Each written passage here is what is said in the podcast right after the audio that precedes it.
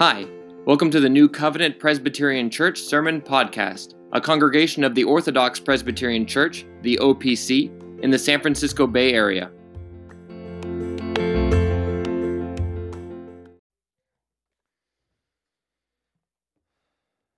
Brothers and sisters, if you would, please turn with me in your Bibles to Deuteronomy chapter 14. Deuteronomy chapter 14. If you would, please rise as we honor the public reading of God's Word be looking at the first 21 verses here this evening. It's Deuteronomy chapter 14, verses 1 through 21. Please give your attention now to the reading of God's holy word. You are the children of the Lord your God. You shall not cut yourselves nor shave the front of your head for the dead. For you are a holy people to the Lord your God, and the Lord has chosen you to be a people for himself a special treasure above all the peoples who are on the face of the earth. You shall not eat any detestable thing. These are the animals which you may eat the ox, the sheep, the goat, the deer, the gazelle, the roe deer, the wild goat, the mountain goat, the antelope, and the mountain sheep. And you may eat every animal with cloven hooves, having the hoof split into two parts, and that chews the cud among the animals. Nevertheless, of those that chew the cud or have cloven hooves, you shall not eat such as these the camel, the hare, and the, rocks, the rock hyrax, for they chew the cud, but, they, but do not have cloven hooves. They are unclean for you. Also, the swine is unclean for you because it has cloven hooves, yet does not chew the cud. You shall not eat uh, their flesh or touch their dead carcasses. These you may eat of all that are in the waters. You may eat all that have fins and scales, and whatever does not have fins and scales you shall not eat. It is unclean for you. All clean birds you may eat, but these you shall not eat the eagle, the vulture, the buzzard, the red kite, the falcon, and the kite after their kinds, every raven after its kind, the ostrich, the short eared owl, the seagull, and the hawk after their kinds, the little owl, the screech owl, the white owl, the jackdaw, the carrion vulture, the fish owl, the fisher owl, the stork, the heron after its kind, the hoopoe and the bat. Also, every creeping thing that flies is unclean for you; they shall not be eaten. You may eat all clean birds. You shall not eat anything that dies of itself. You may give it to the alien who is within your gates, that, sh- that he may eat it, or you may sell it to a foreigner. For you are a holy people to the Lord your God. You shall not boil a young goat in its mother's milk. Thus far, the reading of God's word. You may be seated.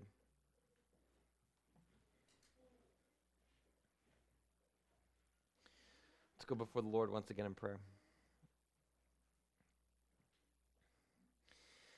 Well, Father, as we do come to these laws which you have given us in your word, which very often can be confusing to, to Christians as, as we read them so many years, uh, even so many years after they've been abrogated and we no longer even follow them.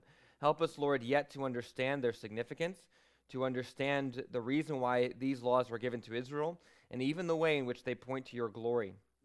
And that we would even take the principles which were given to Israel and apply them to our own lives, even if the food laws themselves are no longer to be applied in the same way.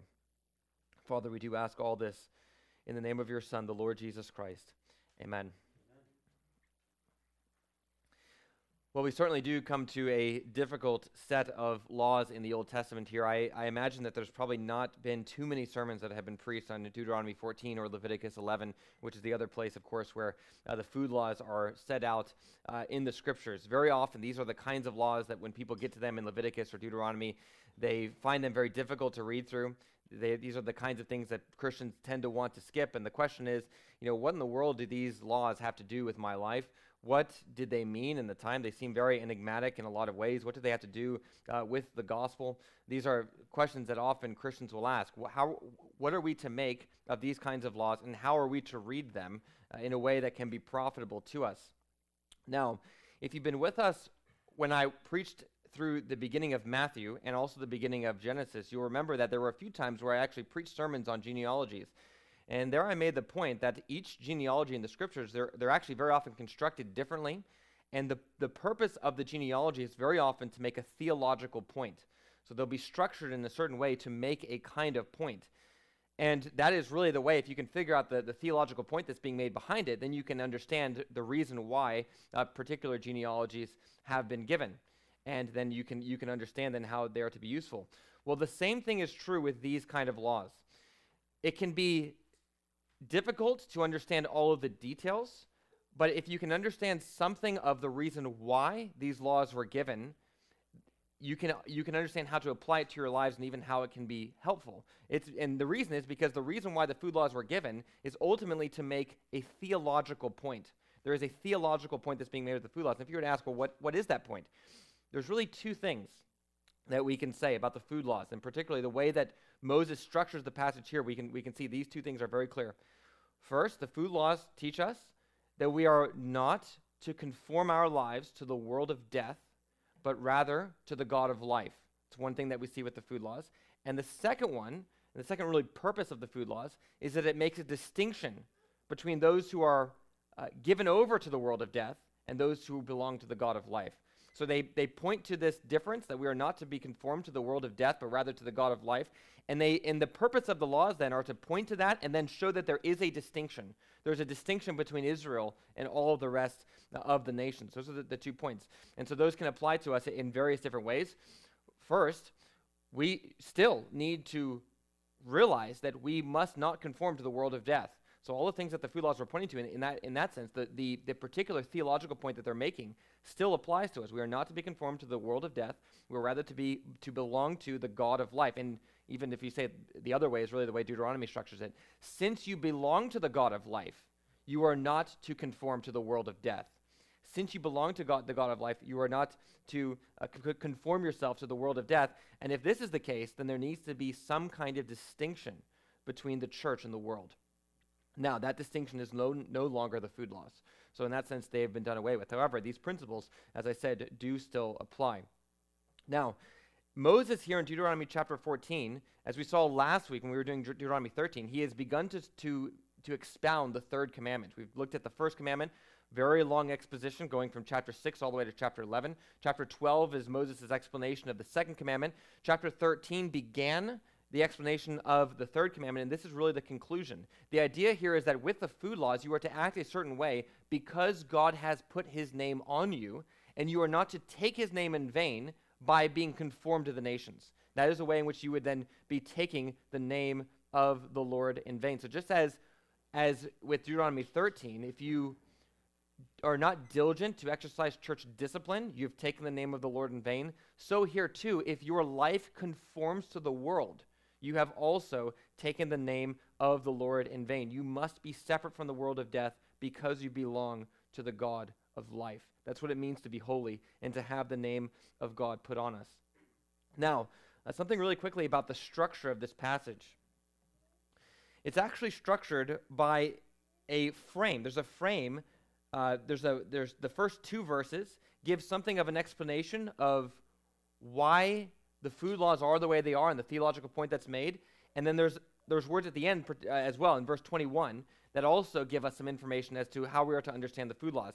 And this frame, so to speak, the, the words at the beginning in verses 1 and 2 and the words in verse 21 provide for us a sort of a grid for understanding what the significance of these particular food laws are. And so we're going to look at this passage by looking at some things in the frame. We're actually going to spend quite a lot of time in the frame to understand uh, the beginning and the end of the passage, as again, they, they provide a lot of clues as to how we're supposed to interpret the food laws.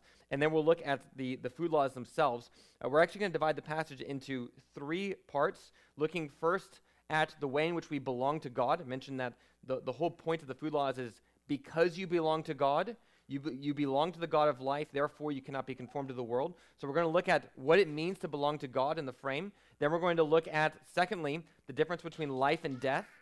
And we'll look at this from the frame and also from the, the food laws themselves. And then we'll look at, thirdly, the way in which the food laws make a separation and a distinction between the world and the church. So there is the sense in which we belong to God and the way in which this means we have to cling to life, secondly, we cling to life rather than death, and the way in which there is a visible distinction between those who belong to God in life and those who are given over uh, to death itself. Now, with that in mind, then let's look a little bit more closely at the frames. This would be, again, the first two verses and then also uh, verse 21. Not even all of verse 21, but some of verse, uh, verse 21. Now, the way Moses is structuring this is there is a declaration of holiness because the people of God belong to God.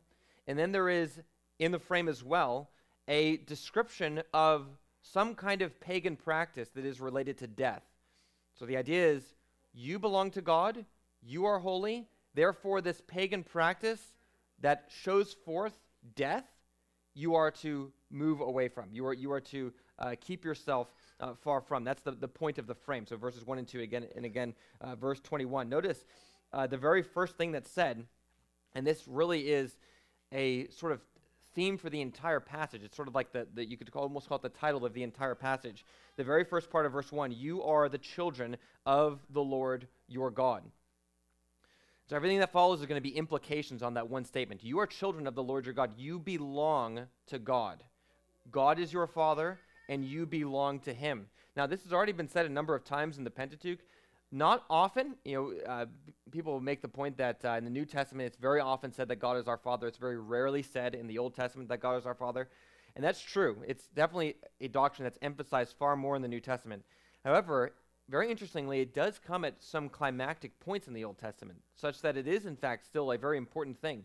Um, so, for instance, when Moses comes in uh, and is speaking to Pharaoh, and there is this threat that if he does not let the people go, then, uh, then you know, God's going to unleash all these plagues on Egypt. And the threat is that that's made to Pharaoh is you need to let my firstborn son go, Israel, God says, or else I will kill your firstborn born son. And that, of course, becomes then what ends up happening uh, many cha- a few chapters later in the 10th plague. We also have in Deuteronomy chapter 1 and in chapter 8 as well. We've seen a couple of times already in this series that God has described, even in the wilderness years. He's led his people through the wilderness as a father leads uh, his own children. He has shown his fatherly care for the people of God in the wilderness. And the point is, is that all throughout the Pentateuch then and all throughout the Bible, God is the loving God who takes care of his people, who protects his people as a father protects his children. And the food laws then are meant to show this distinct status from the nations. All of the other nations are not the children of God. Israel is the children of God, and the visible distinction that's made between them are these uh, particular laws. Notice then, after Moses speaks about uh, the, the pagan practice of cutting yourself and shaving your head for the dead, he then says in verse 2, going on about the, the way in which the people of God belong to him, You are a holy people to the Lord your God, and the Lord has chosen you to be a people for himself, a special treasure above all the peoples who are on the face of the earth. You are distinct from the nations. These laws show forth that distinction. This, this language of calling the people of God the treasured possession of God takes us all the way back to Exodus 19, where uh, the people of God are standing before the mountain of God at Mount Sinai, and God comes in uh, all of his fiery glory, and he says, You are a treasured possession. You are my possession out of all of the peoples on the face of the earth. This, is, this was the status that the people of God had because they had been redeemed by God himself. And as such, then, as the text says, they are holy. They've been set apart for God, and we're told even further in verse 2 that this is because of election. They have been chosen specifically by God apart from any of their works. God has set his affections on them. And even this, we know, has happened even from all eternity. All, from all eternity, God has done this uh, for the people of God. All of this is said in the frame passage, the, the, the frame, the, the, the beginning and the end, to teach us something about uh, how we are to understand these particular food laws. The idea is these laws are appropriate because you belong to me, and there needs to be some visible distinction between you and all of these other nations. Now, uh, and, and as I mentioned, this is even related then to the third commandment. If you have this special status as being the people of God because God has put his name on you, then if you were to then act just like the nations, you have taken the name of God in vain. There, it's, it's God's name has been put on you for no purpose. It's, it's uh, you are to reflect your Father who is in heaven. If you do not reflect him, then it is really of no use that you have his name put upon you. And so, the frame teaches us that, that we are, that the people of God are the special treasured possession of God, and therefore there are certain things that ought not to be done for Christians. Now, notice as well, then, also in the frame, there are two things that are mentioned in terms of things, particularly that the nations were doing that Israel is not to do. Notice this is uh, the second part of verse 1 and then the very end of verse 21. You shall not cut yourselves, nor shave the front of your head for the dead. So, this has been a, a mourning ritual that had been done for the dead where people would cut themselves. And then, secondly, you shall not boil a young goat in its mother's milk. Now, we'll come back to, to particularly what that means. Uh, but if we think about the first one, the idea of cutting yourself or shaving your head for the dead, this would have been a, a, a pagan way to mourn for the loss of, of a, a loved one or, or someone who's died. And it was uh, basically in, a, a, quite inappropriate way uh, to mourn uh, the loss for someone because it's, it's related to death in a way that does not in any way show forth uh, the, the hope of the resurrection or anything related uh, to the scriptures themselves. You find something similar, for instance, that happens with uh, the prophets of Baal with Elijah in 1 Kings 18, where the prophets are cutting themselves in order to try to get some kind of response for, from Baal. Uh, we see um, this happen in other places as well, where um, it, this was just even a, a, thing that happened in paganism, where there'd be a, a mutilation of the body in some way as a mourning rite on behalf of the dead. It's not in any way appropriate. It is, uh, has related to a, a, quite an undue fascination with uh, death itself and is a practice that shows forth death rather than life. Cutting yourself for the dead is in no way related to life. It is only something that shows that you are given over fully uh, to death itself. One of the things this, this shows, and we're not going to go into this too much, but one of the things this does show is that it is important the way that you care for the dead. It's important the way you care for the dead, and it's important the way that you mourn. There is a way to do this that's consistent with Christian principles, and there's a way to do it that's not consistent with Christian principles. So one of the things we can say is first with Paul in, in uh, 1 Corinthians, uh, sorry, 1 Thessalonians 4 in particular, that we do not mourn like those who have no hope because we believe in the resurrection. Uh, this is also why it's, typ- it's generally been a Christian practice to bury our dead rather than to be cremated. The, the idea of burial is you put the body in the ground because you know that it's going to rise again, like planting a seed and then having a flower come up. The idea is that you put the body in the ground and it's actually going to produce a greater life in the future. So it's actually principles consistent with life, even as we mourn the loss uh, of a particular person. Cremation is related to the destruction of the body, the total annihilation of it, because of the separation of the soul from the body. We don't. The, the reason why that's not the, consistent with Christian principles is because we care for the body, and the final hope that a Christian have is not to be separate from the body, but to be in our bodies. And to show that hope, we bury the dead as a testimony to the world that we do believe that the body will, in fact, rise again. And so it is important that we, we think about even the way in which we care for the dead is not to show forth an understanding of death where it is permanent or final. We are to show forth the reality of the resurrection with all that we do. Now, the second thing, as I mentioned, that said, and this is at the end of the passage, you shall not boil a young goat in its mother's milk. Now, why is this particular law given. It's, it's actually mentioned a few times in Scripture. It's mentioned also in Exodus chapter 23 and also in Exodus chapter 34. In both cases, besides this chapter in De- Deuteronomy 14, it's in the context of, of worship, of uh, worship practices. And the idea here is that this was actually a pagan practice that was done, and it was an inappropriate crossing of life and death. So a mother's milk was meant to bring life to the young goat. And yet, if you boil a young goat in its mother's milk, you are using the thing which was meant to give life for death. And so, here again, just like with the, the mourning rites where you're cutting yourself for the dead, there is an inappropriate blending of life and death, such that really you are uh, giving yourself over to death. Uh, life becomes death for you.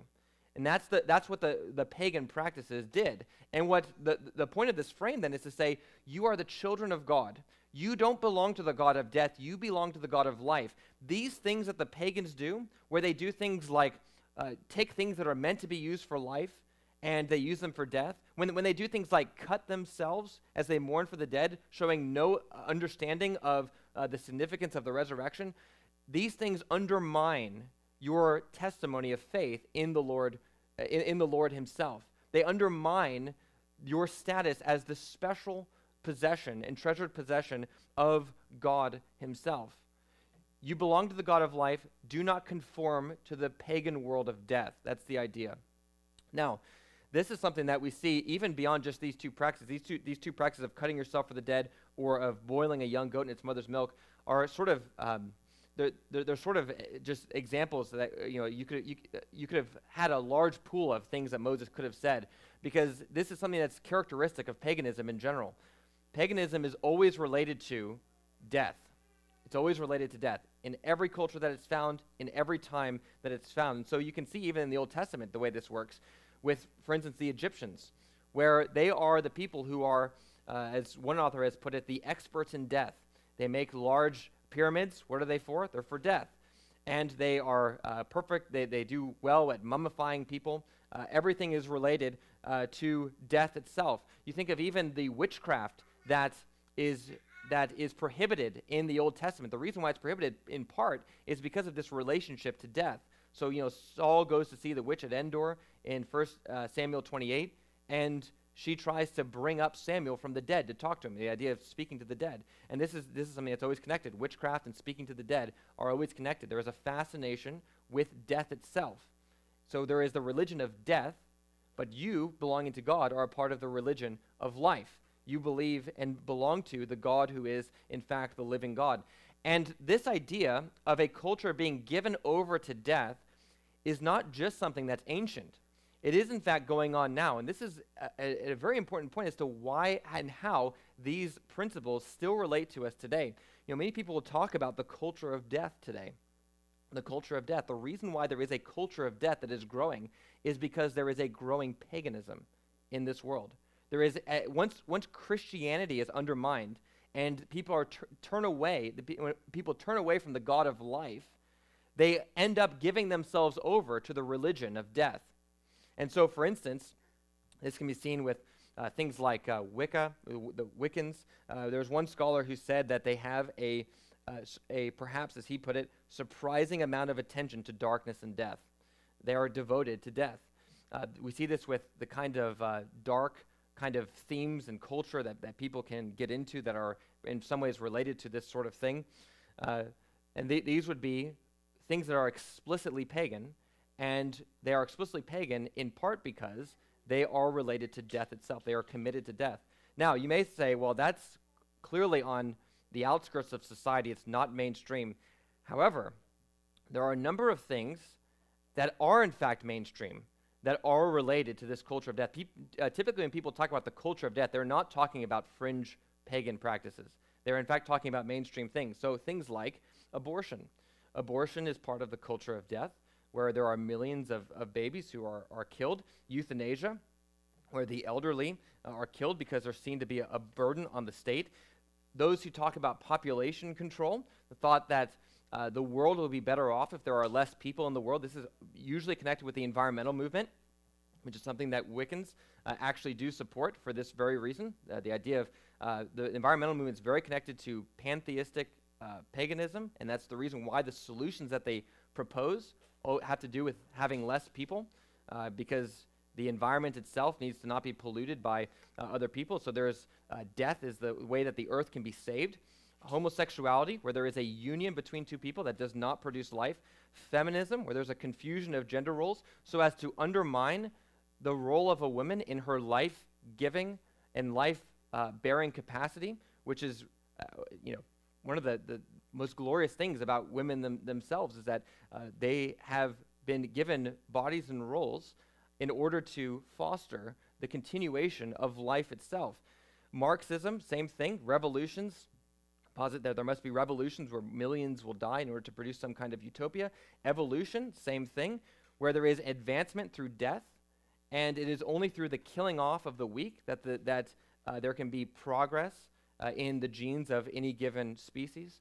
All of these things show that an over, an over, over enthusiasm for death, and even in, in many cases, a positing of things which will lead to death, and in some cases, even thinking that death is the solution that's needed in this world to bring it into balance.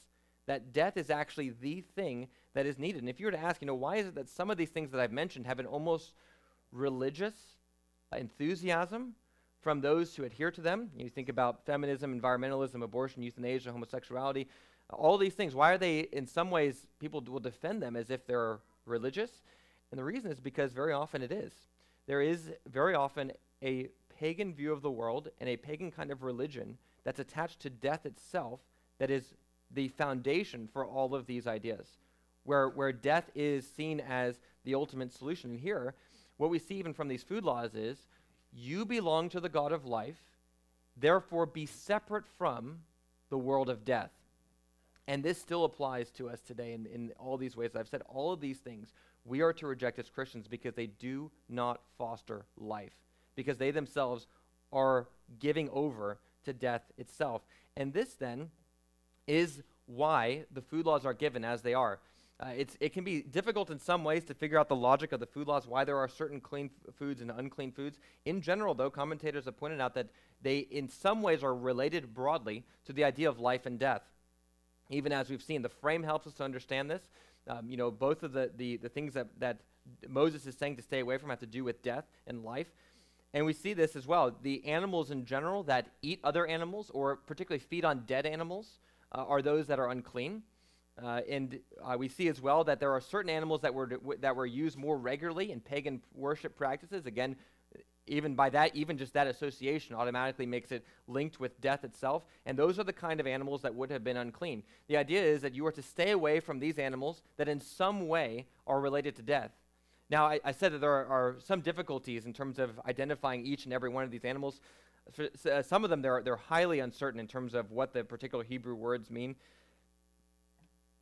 There's not a, a lot of, of Hebrew literature, particularly on um, describing different kinds of animals in, in detailed ways, and so you know, not all of these animals we can know for certain exactly what they are. There's a, a number of them that we, that we can, and the general principles are clear. You must be separate from the world of death, and animals in Israel that were more related to death, you are to stay away from in order to show this distinction between, between you and the rest of the world. Now, think about, think about the way this then works with the Lord Jesus Christ and how, in light of this, all these things, how, in light of all these things, the resurrection of the Lord Jesus Christ is so important. The world is enthralled by death, it is something that it cannot escape. And it is, even in some ways, it doesn't escape it and then embraces it and goes headlong into death itself. But, brothers and sisters, it is not so to be with you. We don't worship the God of death, we worship the God of life, who raised his Son, the Lord Jesus Christ, from the dead after he died on the third day. On the third day, he was raised from death so as never to die again, to defeat death in such a permanent way that now all of those who are in the Lord Jesus Christ will also live, and even now do live. He is, in a world of death, the one great counterexample.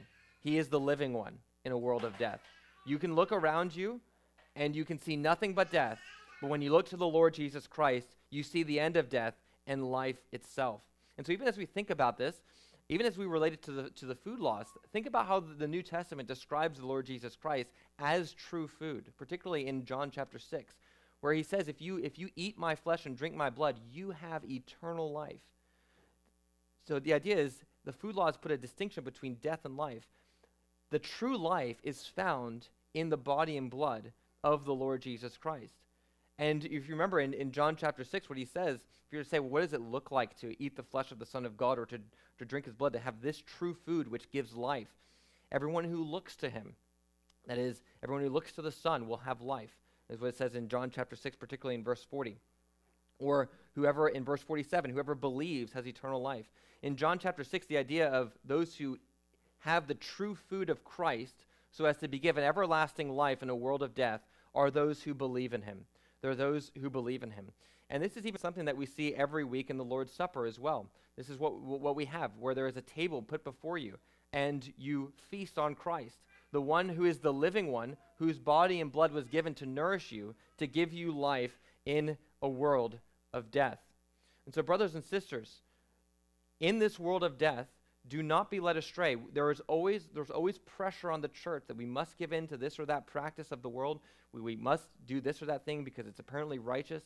All of it, though, only leads to death. We are to trust in the Lord Jesus Christ, not to be led astray, but rather to cling to him as the one who is life itself. To go astray from Christ is to go to death itself. Is to go to death itself. All the practices of the world show this to be true. And the food laws are meant to make this distinction, to keep this distinction in the minds of the Israelites. You look at those cultures, they're different from you, and these food laws show the way in which they're different, where you have life and they are given over to death. Now, as I as I mentioned then, the purpose of the of the of the food laws then are they're in some ways related to this death and life dichotomy, but another part of their purpose is just in general to make this distinction. So as long as these food laws are in place, there is a, a distinction between a Jew and a Gentile. It's very, very strong. You see this all throughout the New Testament, for instance, as you know, there's uh, all these debates about, uh, you know, whether or not the Gentiles can be brought into the church. The reason that that was so difficult is because these laws put a great distinction between the Jews and the Gentiles, and this was the purpose. This is the purpose of the food laws, and in this way, the food laws are very much like sacraments. This is one of the purpose of the sacraments that we even find in the Westminster Confession of Faith, chapter 27, uh, in paragraph 1. Part of the purpose of the sacraments is to make a visible distinction between those who are in the church and those who are outside the church. Those who are baptized, you think of even how we celebrated uh, a baptism this morning, that baptism makes a distinction between a covenant member and a non covenant member. So that, so that James Walters is now different. He's, he's not the same as someone who grows up in an unbelieving household. He's objectively different because he has a visible sign that's been put on him that shows that particular difference. There is a distinction between those who belong to God and those who do not. And just as our sacraments today make this distinction, so too the food laws in the Old Testament were meant, were meant to make this distinction. We even see this distinction coming out particularly in verse 21 as there's kind of a summary statement with regard to the kinds of foods that can be eaten. It's not talking about uh, a particular kind of animal, but it says rather that those things that are already dead, the idea is even if it's a clean animal, if it's a clean animal and you find it dead, you can't eat it because it's related again to death. And so you're not to, to eat those kind of animals, but a foreigner may eat of it. Why is it that a foreigner can eat of it and an Israelite can't? Because a foreigner does not have the distinction uh, and the, the, the distinction that shows that he belongs to God, like an Israelite does. And so he can eat the thing that's related to death because uh, there's, there's nothing that would sh- let you think that he is related to the God of life. It's, but Moses is saying it's not appropriate for you to do that because you do belong to the God of life. So you can let the foreigner who is among you eat it, you can sell it to him, but you cannot eat of it yourself. You, you, you cannot defile yourself with that dead thing. It is to make a distinction between you and the Gentile. Now, all of this then, all of this then is important as we think about this question why is it that the food laws have gone away in the New Testament? Why is it that we no longer have these kinds of distinctions between uh, the people of God and those who are outside the people of God? Now, I've already mentioned that there are some ways in which we still do have some kind of distinction. We have things like the sacraments. So, why did the food laws go away? If you remember, if we think about even just, the, just establishing the fact that they do go away, you remember in Mark chapter 7, where uh, Jesus is, is interacting with the Pharisees about clean, uh, he's, he's, talking to them about uh, clean and unclean practices. He's talking about the, the tradition of washing hands. And there's a statement that Mark gives, and he actually makes it quite explicit about um, clean or unclean foods. He says it doesn't, Christ says what comes into your mouth is not what defiles you, but rather what comes out of it. And Mark then says in saying this, Christ declared all foods clean. So there is this distinction. You have the same thing happening in Acts chapter 10, where um, there are where there is a the soon-to-be conversion of Cornelius, the first Gentile, and Peter is up on a roof. He's very hungry, and he sees this vision of animals coming down. All of them are unclean, and God says, "Rise, Peter, kill and eat." And it happens many times, a few times, three times, and uh, you know, Peter says a couple times, he says, you know, I've never defiled myself. I can't, I can't do that. And God says, uh, rise, Peter, kill and eat what do not call unclean what God has called clean. So now there's this distinction now with the coming of the Lord Jesus Christ, the food laws are no longer in place. What, why is it that these food laws are no longer in place? The reason is because with the coming of the Lord Jesus Christ, the, the distinction between Jew and Gentile is gone. And what that's supposed to indicate, what it does indicate, is that now at the coming of the Lord Jesus Christ, all of the nations are going to be brought in to the church. All of them are going to have the good news preached to them, and all of them are going to come to Christ. With the coming of the Lord Jesus Christ, anything now in the Old Testament that was used to distinguish between the Jews and the nations has to go away because now the church is going to be made up of those from every nation, tribe, and tongue. And this is why, then, this is why in Acts chapter 10, when there, Peter has this vision, it's in the context of him preaching to the first Gentile convert. The, the idea is, when that, is that when, when God says, do not call unclean what God has called clean, he's not ultimately talking about the food. He is talking about the food, the food laws are gone. But the food laws point to something else. Do not call unclean those people which I have now called clean. All of the nations have now been brought in. This is also the meaning of Ephesians chapter 2, when, and this is actually even one of the great themes of all of the book of Ephesians, but particularly in Ephesians chapter 2, when Paul speaks about those who are, who are far off, who have been brought near by the blood of Christ. And he says that Christ in his body has broken down the dividing wall of hostility. It's a dividing wall of hostility between who? It's the, the Jews and the Gentiles. This dividing wall, with its statutes and laws, has been torn down by the, the blood of Christ. And so, having torn that wall down, he is now the peace between the Jew and the Gentile. The Gentiles are now brought in because the dividing wall of separation is gone. This is one of the reasons why the ceremonial laws have to be gone. They have to be gone because there is an ingathering of all the nations. So, even these food laws even tell us something about redemptive history. So long as they're in place, the special people of God are the Jews, they're, they're the, the Israelites those who are physical descendants of Abraham, Isaac, and Jacob. But once the Lord Jesus Christ comes and these laws, which are only meant to make a distinction, that's, the, that's their purpose, is to make a distinction. When, when those laws are gone because the, the Lord Jesus Christ comes, that is a sure signal that all the nations will now, in fact, be brought in. It is a sign of the ingathering of the nations. Now, it's important to note, even here, though, even as the food laws are then gone away, and they even even their going away makes a glorious uh, is a glorious theological point about the ingathering of the nations. Even then, as I mentioned, the principles behind the food laws still do apply. They still do apply. We are not to be conformed to the world of death, and just as the food laws were meant to show this forth in some way to the Israelites for a given time, so too it's still to be true of our own lives in uh, particularly appropriate ways. And so this is why, for instance, in Acts chapter 15, when we have the, the Jerusalem Council, which was called really in some ways to answer this very question should we make the Gentiles conform to these Jewish practices that appear to have been done away with in Christ? That's the, that was the question that was, that was being brought before the council in the Jerusalem Council. And if you remember what they said, they said, We are not going to lay any more burden on you, any greater burden on you than, than this, that you abstain from some things None of it's related to the food laws. However, they did say you are to abstain from meat sacrificed to idols, a pagan practice.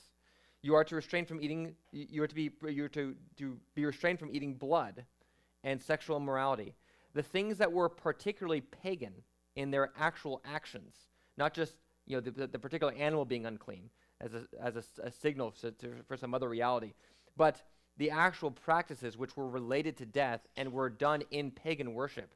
You are still not to do those things. That's why Acts 15 says that.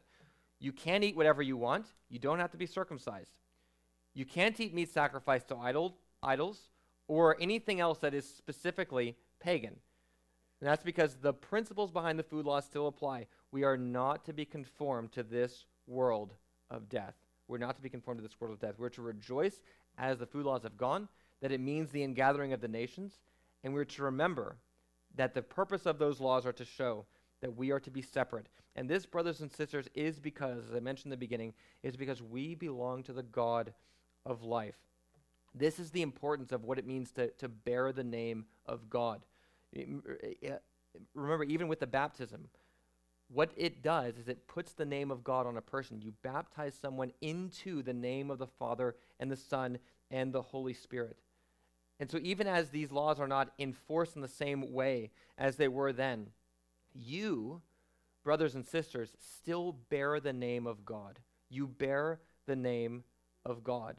And it's still incumbent upon you to refrain from any practice that is given over to the world of death. And make no mistake, the world outside of Christ is nothing but a world of death.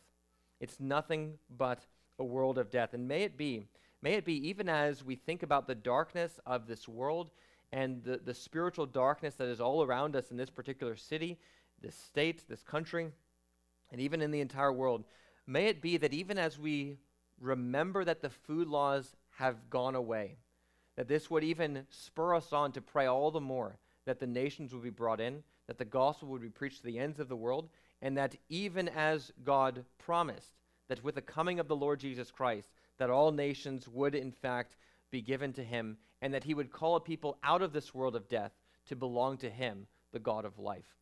Let's pray.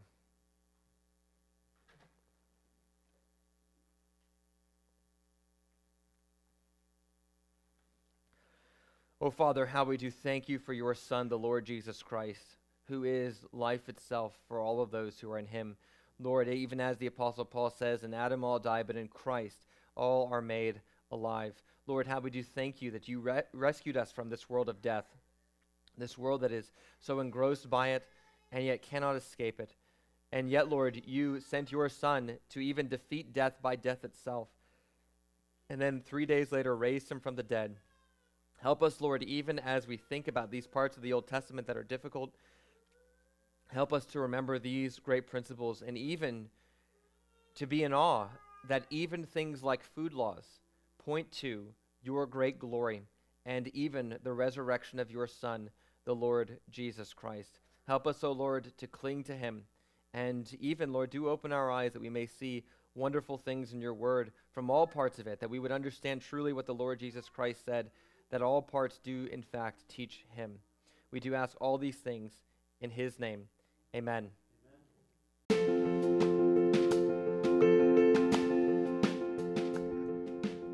Thanks for listening. If you'd like to find out more about our church, please visit our website at newcovenantopc.com. You can also follow us on YouTube, Facebook, and Instagram. May God enlighten the eyes of your heart that through the preached word your eyes may be opened to behold the glory of Christ more and more.